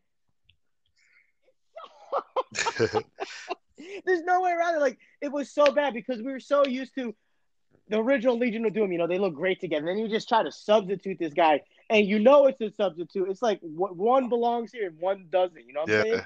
And it was bad. I thought it was bad. I just don't know. I mean, just being another, you know, big name, I guess. Hawk was back in the day. I guess they gave him the titles, but it was bad. It should have never happened. I thought it was horrible, especially I feel bad for Animal, if anything, because that was his tag team partner, you know, that he helped build that name, and he has to watch this idiot looking like a giant robot Power Ranger coming out. Rant's over. I'm sorry. Primetime is sorry for going on the rant. He just had to let that out. I'm sorry. No, you're good, bro. You're good. You get it out, because that's something I don't know about, so you were just schooling me. Okay, so when Animal's back was fully healed, the Road Warriors signed it back again with WCW in late 1995, and they made their debut in January of 96. Now, this run in WCW was horrible. Like, they immediately started feuding with the Steiner Brothers as well as Harlem Heat, and a lot of the matches they lost. They went on to challenge Sting and Lex Luger for the Tag Team Champions, and they had several matches with Sting and Luger, but they never won the titles. So now, it's not much to say about this run. After that, after a couple months, due to a contract dispute, they left WCW. Now February. Go ahead. I'm sorry. Oh, I was gonna say what the funny part was. They talked about this in the Dark Side of the Ring episode. They waited for almost a whole year to get signed, and because Eric Bischoff kept on saying that they were going to make him like the second highest paid tag team or something like that, right? And they waited, and never came. And then the funny thing was, they fast forward years later, and they asked, "Why didn't you ever sign him?" He said that he didn't think they were worth it. Damn. Yes, he said it just like that. He looked in the camera and said, "The reason why I didn't sign him because I didn't think they were worth it, especially for the time." I mean, he wasn't. I don't know. That's unpopular opinion. Towards 97, the LOD were like, they were on the downside of being badass. You know, that's like a decade later of when they first came out and they were big. You know, all they were was just a name. They weren't moving like they used to. Yeah, especially in that time. That's when the whole NWO is absolutely. So you have the NWO, which was pretty much the coolest fucking thing in the world at that time, because if you didn't know, even to this day, if you don't know who the NWO is, like, what the hell, you know? Where have you been? It's just something that's unheard of. But I don't think they were worth it. I think he's correct. But see, that could have been a good. Sorry for cutting you off, but that could have been a good match there too. The Outsiders versus the Legion of Doom. That's a match we never saw. Yeah, we could have seen that, but. To be paid as the second highest paid contract, like in WCW, I think that's way too much, especially for those guys who are on decline, like you said. Now, on February 24th, 1997, the Legion of Doom re-signed with the WWF in their return. Let me try that again. Okay, 5, 4, 3, 2, 1. February 24th, 1997, the Legion of Doom re-signed with the WWF. Now, in the return match, it was against the Headbangers, and then they went on to destroy the Headbangers in that match. It was like a squash match from the 80s. I felt sorry for the Headbangers because I thought they were cool at the time. They were. You know, these guys were the shit. They were. They had a different gimmick. They were rockers. I mean, they used to. The one used to spit in the air, and the other one used to eat it. Yeah. I was just, I remember that. Oh. And I thought they were a great team. I mean, even I don't think they deserved to get squashed like they did in that match. But it was bad. It was like up there with the Acolytes, Bradshaw and Farouk beating the shit out of what were they? Public Enemy. Public Enemy, yes. That was an ass whooping. It's up there with ass whooping. If you ever seen one on live TV? Yeah. You know, maybe we're going to cover the APA in long form in the future. I would like to do that. You know, APA is a team that we got to cover. Yeah, You know what? A JBL episode too. Like we could do a JBL episode. I don't know. We'll talk about that. Let's keep it on the LLD because you just put that in my head, and you know, ideas. Tune in. Yeah. So after that, they got involved with Ahmed Johnson's feud with the Nation of Domination, and this was before the Cool Nation. This is when the Nation was Savio Vega, Farouk, and Crush. Your boy Crush for the Nation of Domination. Yeah, was this D-Lo was in it after D-Lo? Okay, now D-Lo was one of the underlings. Like he would back then. This is when they had PG-13, JT Ice, and Wolfie D. These were these two white rappers that would rap on the way to the ring, and it kind of looked like the Militant Nation. It was like the Black Panthers. It kind of reminded me of Black Panthers, but with I remember them with the Puerto Rican and a Hawaiian dude. But yeah, I remember that one. So was this before The Rock was part of the group? Yes. Okay. So on a side note, this nation disbanded after like internal beefs. This nation disbanded, and Farouk made a bigger, blacker nation, and he brought in The Godfather, D'Lo Brown, Mark Henry. And The Rock. Savio Vega came out with the Boriquas. The Boriquas. Yes. I don't care. I remember the Boriquas. Yes. I love them. It was Savio Vega, some other Hispanic guy, and this other Puerto Rican dude. And this other Puerto Rican dude, and I'm pretty sure all their names ended with EZ. But they were the shit. I love them. They were. I don't care that Savio Vega wore his jeans above his belly button, and he looked like the old Hispanic dude that would fix your car for a pack of Newport and a six-pack of beer. We're gonna ignore that. They were Boriquas, man. And me being a Puerto Rican man, I love those guys. I love those guys. I loved it. And the way they talked, and what made it more funny was they always cheated. They always had some type of object that they hit somebody with. They had something. It was great. They always had, like, was it brass knuckles? I remember what they had. They used to always be... Yeah. Yes, I remember that. It was great. Come on. Being a Puerto Rican man, you can tell me you didn't love the Boriquas? Oh, hell no. They used to come down and beat the shit out of everybody. It was great. Didn't they used to use the 8-ball as well? Didn't they hit them with, like, a stock 8-ball? Yeah, they had a bunch of stuff. And I remember they used to sing, like, those Spanish rap, like this is the time of rappers. Everybody wants to be a rapper. Savio Vega was singing Spanish rap, and I just remember the one time like the other guys would just sing the chorus, and they're like, "Manos Boriquas, hands up high, Manos Boriquas, touch the sky," and I was like, "Yeah, I don't care. I like them. You know, that's my people right there." They had like the darked out black glasses. They had like little fedoras on. Yeah, at one point in time. Yeah, but they wore their pants so high, like they were. And they used to wear white beaters. Yes, they used to always have like a red one. Yeah. Right? Yes, with FUBU jeans. The jeans were FUBU. Yes, but yo, their pants were so high, and they were like trying to be thugs, but they wore their pants. Instead of sagging it, they were raising it. Didn't they used to have like spandex too? This was later on. I think his name was Juan Rivera was one of them. The one that was really hairy. Remember there was a really hairy one? Like I remember him, yeah. Really hairy. Like, holy shit, dude. Are you wearing a shirt? Like a wolf. Oh, I remember. Yes, his arms and his back used to be mad hairy. But I love the Boriquas. Okay. And then Crush formed the DOA, and that's when they did their gang warfare. At this WrestleMania, it was Savio Vega, Crush, and Farouk with that nation against Ahmed Johnson and the Road Warriors in a Chicago street fight. And now this match, Ahmed Johnson had his own. They lent him some shoulder pads, and apparently he stole them. That's what I heard. What? Yeah, like he never gave them back. He never gave back the shoulder pads. You remember when Ahmed Johnson was actually something that they were actually going to make like a world heavyweight champion? Do you remember any of Ahmed Johnson's promos? Do you remember not remembering what Ahmed Johnson was saying? Do you remember Ahmed Johnson wearing knee pads on his thighs? Oh my God, you win! You win! That can't do, I can't top it. I can't top it. That wins his deal. Oh my God! Oh man! You know what? I need to get me an Ahmed Johnson action figure. That's what I need. I need that on the wall. Yeah. Oh, I forgot how bad that was. Oh man.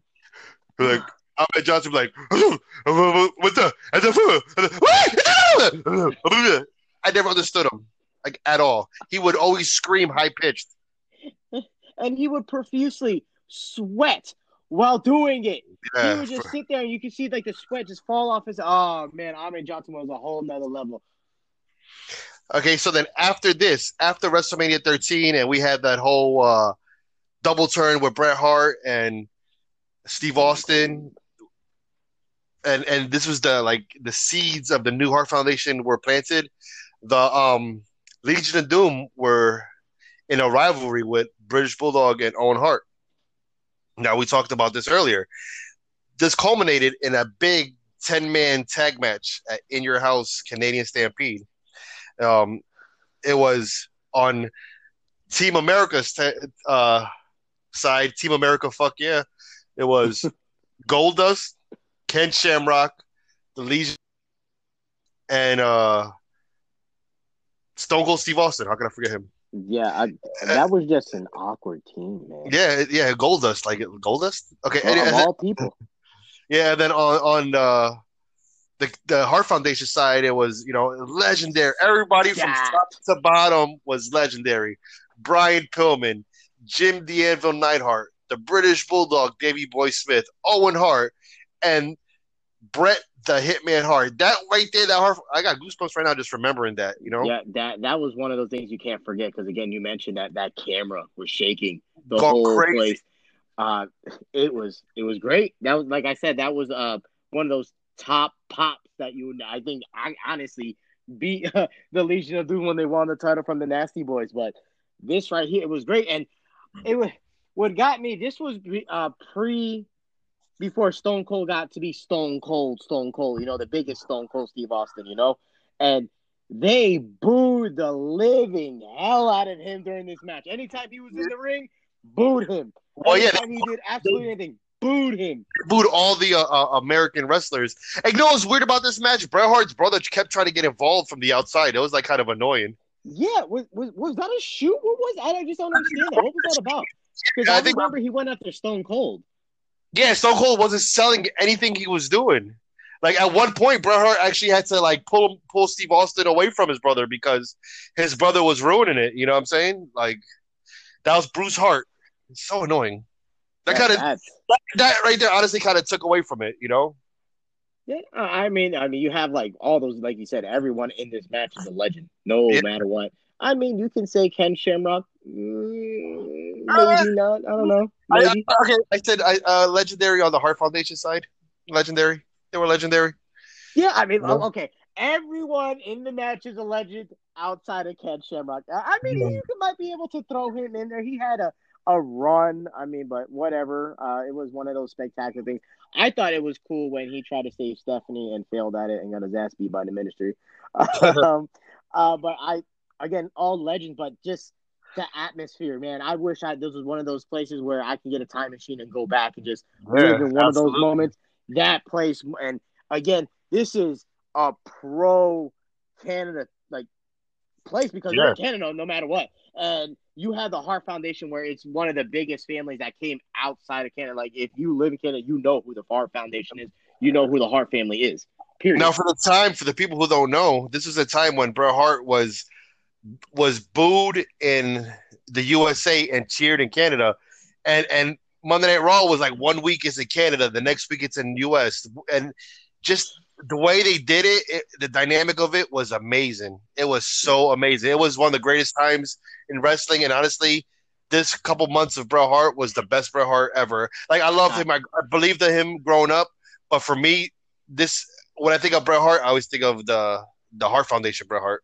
This Hart Foundation, this is exactly what I think of when it comes to Bret Hart. Yes, I grew up on him. He was always the good guy. But I feel like he got elevated when he did that heel turn with Stone Cold. And I feel like it elevated them both. It elevated them both a lot. And when he went heel, it was great because even on a lot of documentaries, he actually said that this is something that he's wanted to do because when you're a heel, you can tell how it is. And no one can tell you that you're wrong, you know? But I felt like, again, this was the best, and especially when he was with the Hart Foundation, had his family with him. They were pretty much an unstoppable team because at one point in time, didn't everyone in that group have gold? Absolutely. The Bulldog had the European Championship with the Tag Team Championship along with Owen Hart. Owen Hart had the Intercontinental title along with the Tag Team title. And Bret Hart was the World Champion. Yeah. Outside of, I don't know.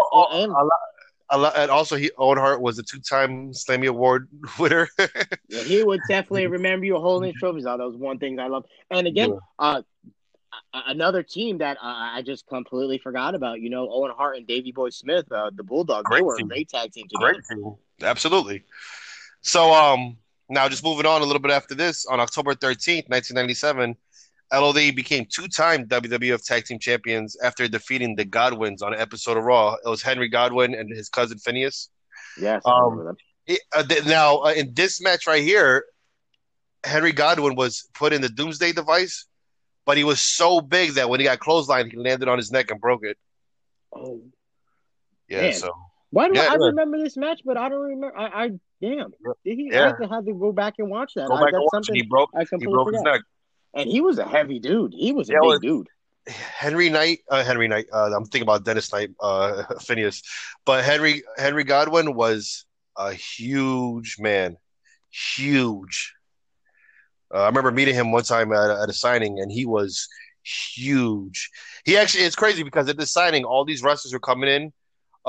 This was in New York City. It was a signing at McDonald's on 86th Street in Brooklyn, New York. All these wrestlers were coming in. It was Shawn Michaels, Razor Ramon, Duke the Dumpster Josie, and Henry Godwin. Now, all these wrestlers came in by like a cab or something. Henry Godwin came off the subway and was walking up out the subway. And that was like a normal dude. You're like a normal dude. You look at him and just how big he is. You just see this big monster. And he was wearing a WWE In Your House shirt. That's how I knew it was him. And I was able to get up to him and take a picture with him, you know, with my disposable camera, my Fuji disposable camera. Give me that photo. I need that photo. It was super nice, you know, but he was a monster. So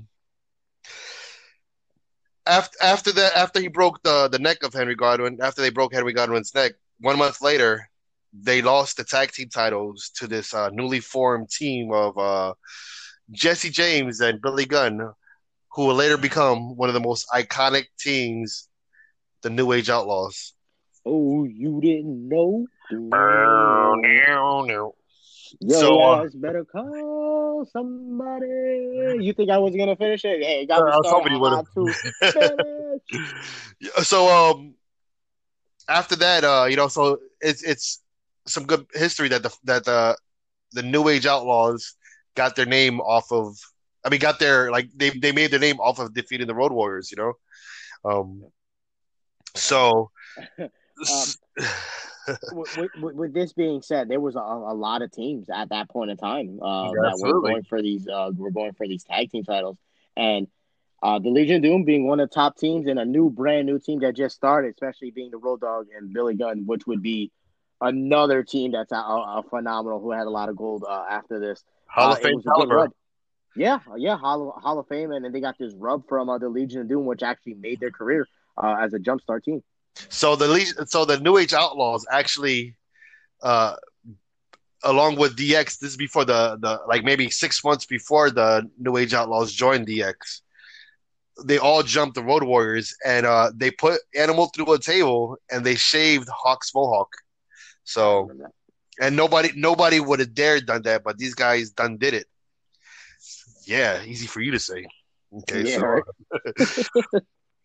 So then later on, in a rematch with the Outlaws for the titles, it was like they banged into each other by accident, and the Road Warriors, the New Age Outlaws got the pin, and they beat the Road Warriors. Now this caused the Road Warriors to start actually fighting with each other, and they brawled with each other in the ring, seemingly putting an end to this legendary tag team.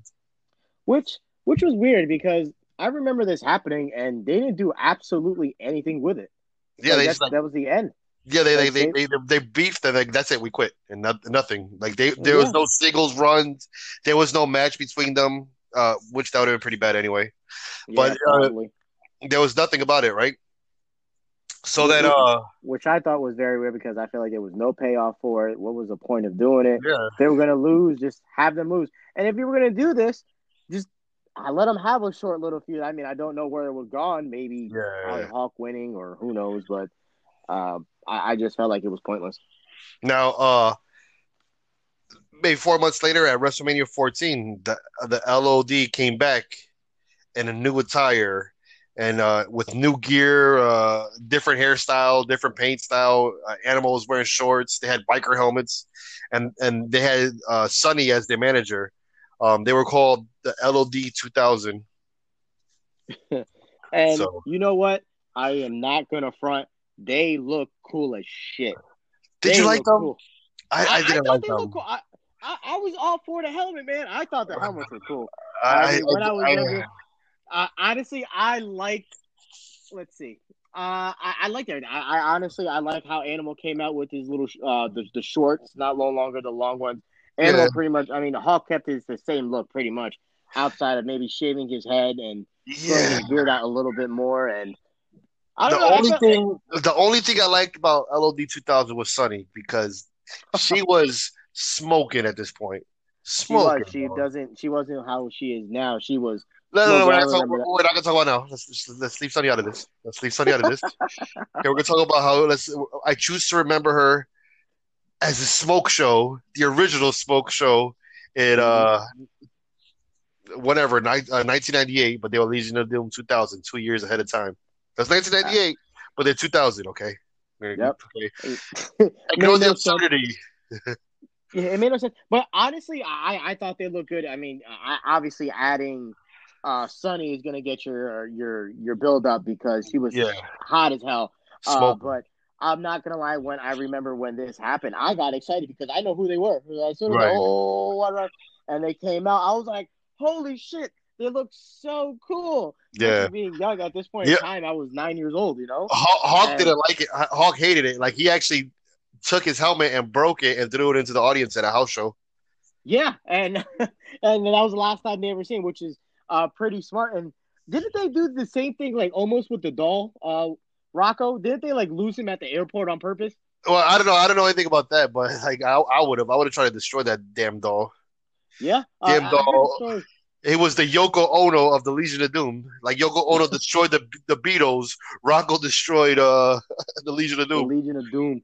And it was that stupid-ass doll. But, yeah, I thought they looked cool. I mean, I thought Sonny looked great. But, unfortunately, with something like this, I felt like this was going to be, like, the beginning of a cool run that they were going to have, you know? But, again, wrong.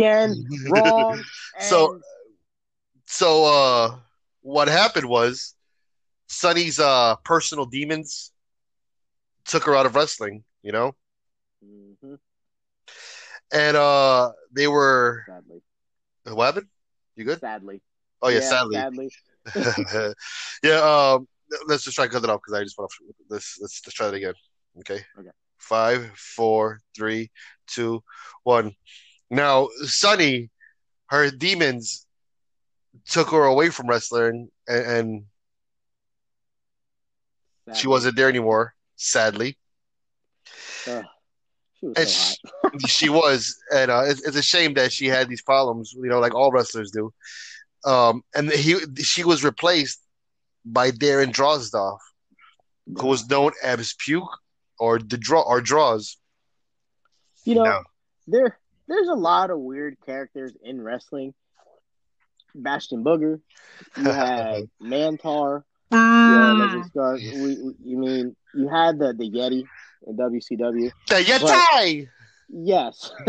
But Draws, a.k.a. Puke. This guy's character was he used to puke on people on site. Yeah, on command. Wrestling guys. Wrestling, ladies and gentlemen. So they started feuding with DOA, and this is when DOA turned bad, and Paul Ellering was with them. Now, which I thought would have been great. I thought if they would have kept, I mean, even having Puke there, whatever. I thought having Paul Ellering, he wasn't even there for that long. I think maybe for a cup of coffee, like you would say, but nowhere. What was the point of bringing him in? Yeah. So this is where it gets dark, man. Like, I really didn't like this. This is when they started to play off of they used to play. They started to play off Hawk's battle with addiction, with alcohol and drugs. He was actually clean at this time. He went to rehab. He became a born again Christian. He was doing good in life, but they decided to turn his battle with demons into an angle. They pushed it like Hawk was always drunk and he was too like messed up to wrestle. I remember one time it was the LOD against the Oddities, and the Oddities were there singing and dancing, and Hawk was there dancing with them and stuff like that. Not being as serious as they usually are. And they try to push it like sorry real quick, but they try to push it like Draws was the supply, the drug dealer to Hawk's drug using. Yeah, it was a weird time. Like I thought, Scott Hall, his thing with WCW where he came out drunk was over the line. But tasteless. I felt tasteless. Very tasteless. And those are one of the things that I will always say, fuck you WCW for doing, and fuck you WWE for doing this with Hawk, because I just don't see the point. It went too far. Like and this led to Hawk dying.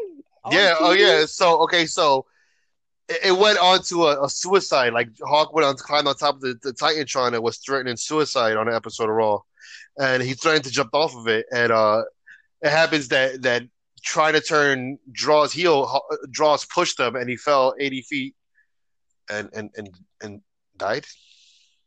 I guess, because wasn't that like the last time they showed him on WWE? Yeah, that was the end of the LOD. No. It was so bad that they just dropped it, and that was the end of everything. Like after that was the end. Now, the final appearance for WWE or WWF, I should say, for the Legion of Doom was March 29th, 1999, in a losing effort to Owen Hart and Jeff Jarrett for the tag team titles. They tried to come out and win it, but they thought they were going to get another contract after that, but it just wasn't happening. They didn't have it anymore. And which is sad because, where else would they have gone? Because again, they were on their decline. Hawk was a born again Christian now at this point in time, wasn't he? Yes, sir. He was clean, and at this point in time, even he thought they were going to re-sign them, but they didn't go nowhere. And didn't they come back for a short stint and they fought RVD? And it was one match. It was just one match they came back, and that I believe was in 2002. That was just one match. That was just one match. And then he died. Yeah, so I was against that. Much, right? Yeah, October 19th, 2003, Road Warrior Hawk passed away from enlarged heart. He had a heart attack, and he passed away. So it's a really sad time. Like I think they hit everybody in the fields right there. We all love Hawk. Mike Hegstrand. Rest in peace. It was real sad to see one of your heroes passing away, Yeah, especially someone who's been in the wrestling game for how long now, Just and these are one of those teams that Animal Hawk, the Legion of Doom, and having one and not the other is just like incomplete. The only solace that I can see is that he died happy and he was clean. It wasn't drugs that took him; it was heart failure. Yeah, and which was great was because, again, Wrestling with the Shadows,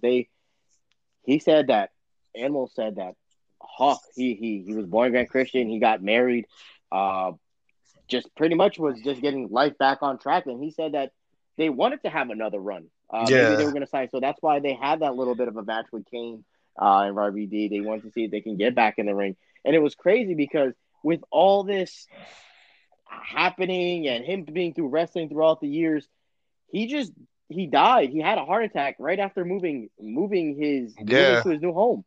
He went to sleep and he died, I guess, peacefully. Yep. But rest in peace. But it was sad, man. It was one of those things, and it came out of nowhere. Now, in 2005, Animal returns to the WWF, and he teamed with Heidenreich. And if you don't know who Heidenreich is, he implied raping Michael Cole. Michael Cole, he raped him in the back. He raped him, reading him a poem. Heidenreich, and it was really bad. I guess for everything Hawk did with the Power Warrior, Animal tried to do with Heidenreich, and it was just dumb. It didn't work. It didn't work. And I know at one point in time, didn't they win the titles? They won. They won the title. Then Animal became a single wrestler. He reverted back to his biker gimmick that he started out with. So that he went full circle with that. I came back to it. Look at that. Yeah. So now April 2nd, 2011, LOD was inducted into the Hall of Fame, thus closes the chapter on the legendary Legion of Doom, the Road Warriors, Hawk and Animal, Joel Laurinaitis, Michael Hegstrand, whatever you want to call them. I'm going to call them icons. Legends. Absolutely. Legends of wrestling, pretty much, man. Absolutely. And, I wish with this team, they've been wrestling since God knows how long. 1982. 82, many years. And a lot of matches that they had weren't documented. So, unfortunately, I can't get the statistics like we usually do, what their winning percentage were. But as you can tell, does it really matter? They held gold everywhere. Not just once, sometimes maybe twice, but even 3 times in a promotion, 4 times, and which is unheard of. And that's a legendary. Yes, legendary sir. For a tag team to do. And, again, we talked about how they headlighted pay-per-views and house shows, which is unheard of. And I love wrestling, but there's nothing better than a great tag team match. And I love the Road Warriors, and I love what they did for tag team wrestling. And yeah.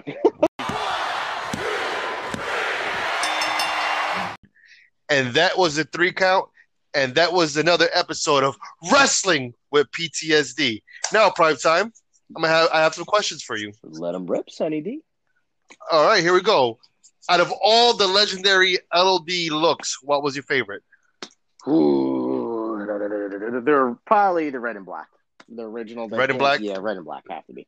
See, and I saw them later on with this, was the original look with them when they had the spike collars, like with the dog collars. Actually, I think they look. They look crazy, the craziest there, like the whole movie look that they were going for. Yeah. Now, of all the matches they had, what was your favorite match they had? Probably the In Your House, the Stampede. Okay. I would have to say that just because the crowd was hot. Even though they didn't win the match, them just participating, it was great, just the atmosphere and being a wrestling fan. Especially having the United States versus Canada, that was a good thing. Yeah. Again, I will say that a close is a Legion of Doom versus Tully Blanchard and Arn Anderson. That finish killed me. And again, I'll say it again, it killed me because I didn't know it, and the ending just came out of nowhere because over the top rope. But that would have been number one if it wasn't ended like that. See, for me, it was the Nasty Boys at 91 SummerSlam. That was my favorite match with them. Ooh, that pop. All right, now dream match. If you could have any team, current or past, to face the Road Warriors in a match, who would it be? Just because they're two big dudes, I would honestly say I would love to see the Undertaker and Kane Brothers Destruction versus them. Oh, you just went big on that one, huh? I had to just because these are two big guys, and I feel like it would be a similarity. There are some similarities just because they're both all hard hitting, not very typical high flyers. Especially if it's Kane and Undertaker in their prime. Yes, right. I would definitely have absolutely in the primes. Yes, that would be one match because Undertaker in his prime is amazing, even though he's somewhat decent in the last couple of years. But when he was in his prime, I would have to say that. Okay. Yeah. If I was going to be me, it would have to be. I would like to see them against a high flying team, like a different, clash of styles. You got two big guys. I always liked it when you had a big guy against small guys. So this is gonna be weird for me. Mark it down. I would like to see the LOD versus the Usos or the Young Bucks. That would be good. That'd be a great choice. I mean, I would say I would rather see maybe the Usos. Yeah, Usos. I just like the contrast of style with the high flying and stuff. Just the Usos are bigger, and it looks like they'll actually give them more of a fight than the Bucks of youth. Yeah, because even now, even though the Bucks are getting a tad bit more muscle on them, I'd rather see the Usos, because not only I love their characters, and I can feel like these two teams could have two hell of a promos with each other. Maybe. That'd be good. Yeah. All right. Now, agree. Okay. Now, the best run. What was your favorite run of them? I hated the WWE. Anything they really did with WWF really sucked. Okay. WCW. Okay, their first run. So, this has been another episode. Who will be speaking of next week, Master Primetime? The man, another legend, who's actually still wrestling or semi-retired right now. Had a lot of great matches with ECW. ECW, because they had to bring that back. He had some matches in WWE, TNA. I believe he went to New Japan for a little bit of stint. And if you don't know who he's talking about, he's the man who won gold medals with a broken freaking neck. His name is Kurt freaking Angle. You know, there's honestly a lot of great wrestlers in this world, just phenomenal, but this guy, I think in my eyes, is all around one of the greatest wrestlers ever.